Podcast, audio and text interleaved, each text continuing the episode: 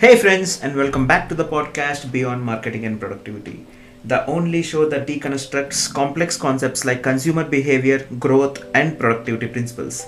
I'm your host Sai, and in this today's episode, I will talk about the North Star metric.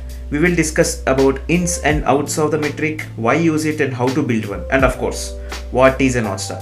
By the way, I should mention this there are some interesting examples at the end, so be sure to listen all the way through and don't miss the end. Let us dive right in. You know, a common misconception about a company's growth is that it can be measured by the number of new customers going through the door, right? However, this is not always the case. In fact, I've been doing the same thing for a long time. I, we have been measuring our company's growth by total number of new customers acquired in a month. Lately, I have realized that total number of new customer acquisitions is not the right metric. So, with lots of thinking and debates, we have realized that total number of customers whose quality of life is improved can be a better North Star metric. Since we are in healthcare, quality of life matters. That's the value we provide to the customers. And yes, there are lots of other options and metrics that helps you to measure the growth of your business in the long run rather than just instant popularity. There are many metrics that help you to grow. So you must be asking, Sai, isn't it kind of confusing by focusing on all the metrics, right? And yes, you are absolutely correct, my friend. That's why you should concentrate on one metric, which is a leading indicator for the company's growth. One metric that drives growth for a long term. It is called North Star metric or shortly NSM. So you must be thinking, what is this NSM jargon? What the hell is this North Star metric? Let me clarify it for you. A North Star metric is the one number that predicts the company's long term success. It is a leading indicator that helps in growth and direction. You must be thinking it is the same as KPIs because KPIs also measure the same long term success of the company. Well, my friend, a North Star metric is different from KPI. Both are not the same, and we will get it later. We will get to it later later. So, what is it exactly? Any metric can be a North Star if it measures three things. If it leads to revenue, reflects customer value, and measures progress. If a company can create one metric that accounts for all these three factors revenue, customers value, and progress and every department contributes to improves this singular metric, then it will grow substantially over a long term compared with competitors. See, the idea is very simple and straightforward. If your company brings a lot of value to your customer, your growth will be positive. The assumption about North Star is that if your customer receives the value for what they're paying, then they frequently purchase more and refer their friends and family, and eventually you will have a successful business. Here, the value you provide is the North Star metric. For example, Airbnb, a bed and breakfast company's North Star is number of nights booked. Zoom, a communication tool North Star is weekly hosted meetings. Uber, a ride hailing platform North Star is rides per week. Spotify, North Star is time spent in listening. See, the thing is, growth has become a significant preoccupation of companies over the last couple of decades, right? And choosing a powerful mountain top metrics allows you to grow over long term while remaining profitable, which is the main objective here. And at the profits matters. So for a business to grow, it is essential to focus on the North Star metric, and if we do, business grows in every aspect. You must be thinking, what does North Star offers to organization? Well, my friend, North Star gives you clarity. Not just that, North Star gives you focus. Your company will have the same goal. Your team as a single unit working together to achieve the same goals. And yes, they may focus on different areas, but still they are playing their part within a large scheme of things. Since everyone focuses on one metric that drives growth, it can be tracked at company level and everyone can see how well the company is performing. Every employee in the organization feels accountable for what they are doing. It also gives clarity and alignment on what the product team needs to optimize and what can be traded off. Also, North helps you to be more customer focused rather than just going after revenues and profitabilities. I think I convinced you of having a North metric for every organization, right? Now you must be thinking, how should I build or how should I identify the North metric for my organization? Well, my friend, a successful North metric meets these seven criteria. When does your customer reach the end goal? Is the first one. Your Star metric equals your customer success moments. For example, in the case of Instagram, the moment is when you feel heard, either because someone liked or commented on your post or entertained, typical engaged with other users' posts. And in case of Dropbox, the user can quickly put their pictures in the cloud along with anything for that matter. And all these files are accessible from anywhere across the world on any device. That's the end goal. Second, is your North Star metric measurable? Always metrics should be measurable. Things like customer satisfaction or degree of unburdening are not measurable. Examples like number of times a specific action is carried out, number of orders received in a particular time frame, the time taken for the user to complete an action can be a right metric. And the third, is it time bound? See, for any good product, it is essential to ensure that your metrics are relevant.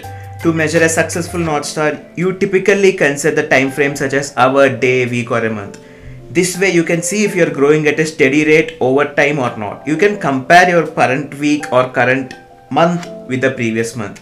Rather than using an irrelevant amount of time, say an entire year, always I recommend reporting on month to month increments or week to week increments. Fourth, does external factors influence your North Star? Remember, a good Star metric should not be influenced by any external factors besides your customers. For example, if you're in a travel company, you don't want your Star metric to be something that don't rely strongly on experience with your brand. For instance, the number of 5-star journeys per month is not a good Star metric because as a travel organization, it may not reflect the impact you are having on the things like weather, flight delays, or local people mood during these months. Fifth, does your pirate funnel impact your North Star metric? Yes, a North Star metric should be influenced by everyone in the organization. It should not matter on what phase of the pirate funnel they are working on. Everyone should feel that they are involved and contributing to the common goal. On the other hand, your North Star metric should also influence different phases of the funnel. For example, in an e-commerce company, if you have the number of packages delivered as a North Star metric, then the revenue phase of the funnel should increase. Similarly, if you gain more brand awareness with more orders, your referral phase of the funnel goes up. Sixth is your North Star reflects the growth of the company. Yes, your North Star should directly connect it to growth on daily or weekly basis. And as you are taking care of the metrics that keep your business growing and thriving, it's important not to allow unnecessary or vanity metrics to carry too much weight. What are vanity metrics? Metrics like number of visits or number of downloads an app, number of visits to a website. These are vanity metrics. They carry too much weight. Let us assume that you consider one of the vanity metrics as Star metric. It may have grown significantly, but revenue remained the same. Then the metric itself is wrong to measure. For example, for a lab diagnostics company, number of reports downloaded is a bad and dangerous metric because a customer might download report twice or thrice. Seventh, does your North Star metric provides value to the customer? The most important thing of all these seven metrics is this one. The most important thing you can do is that you are always providing your customers with value. A good North Star means you don't just keep eye on your marketing KPIs, but also different pirate funnel metrics like retention and referral as well. For example, the number of orders made is far too focused on your marketing KPIs rather than customer satisfaction. Yes, you may convert more orders. What if the customer is not satisfied with the delivery or the service? Referral funnel breaks here. So in this case, a good North Star metric would be total number of orders delivered without any complaints. Next. Oh, by the way, one fun fact. Do you know what is a dangerous and uh, wrong North Star metric? Can you guess? You might have. That's right, revenue. Revenue is one of the most dangerous North Star metric. Revenue is the price that you are charging rather than the value that a customer gets for it. The danger of revenue as a business North Star metric is that it could lead a company to focus primarily on extracting or squeezing money from the customers in pursuit of revenue targets with no genuine regard for retention or referral. And on the contrary, number of downloads is another dangerous North Star metric. A user might download multiple times in a particular time frame due to various reasons, right? Okay, let's end this boring theory. Let's move on to practical examples. What is Facebook North Star metric? Since Facebook's inception, Zuckerberg has used monthly active users as a North Star metric. Yes, Facebook's North Star metric has been subject to much confusion. This is because Facebook is such a versatile platform that it is difficult for them to be more specific about which metric would work for them. Many growth marketers believed that Facebook was too vague with focusing on MAUs and again and again, people often confuse Facebook's North metric with their aha moment. Their aha moment comes from 7 friends in 10 days. The aha moment denotes when a user becomes aware of why they should be using the platform. So Facebook Star metric is monthly active users. What about Spotify? Spotify's head of growth Mayur Gupta. In one of his interviews, he mentioned that company's Star metric is time spent listening. If you think about it here, it measures the value that customer experience from each playback by how long they listen. There aren't many external variables that influence time spent listening, right? What about LinkedIn? This one is interesting. Let me tell you a story. LinkedIn's North Star metric was formerly number of endorsements given.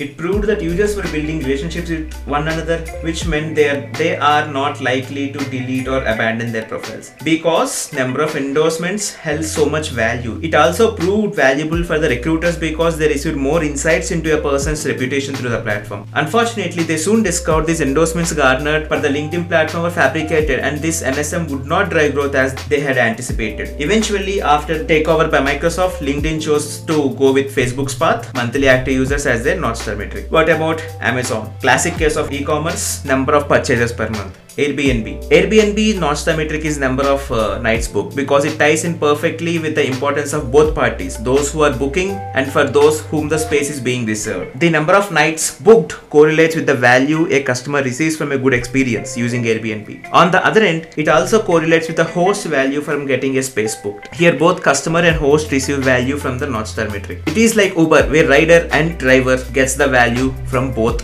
bookings. What about WhatsApp? Very straightforward. Number of messages sent. Again, many might think that number of active users might be the North Star metric, but it is not. Here the value derives from the user sending messages across the platform. What about Netflix?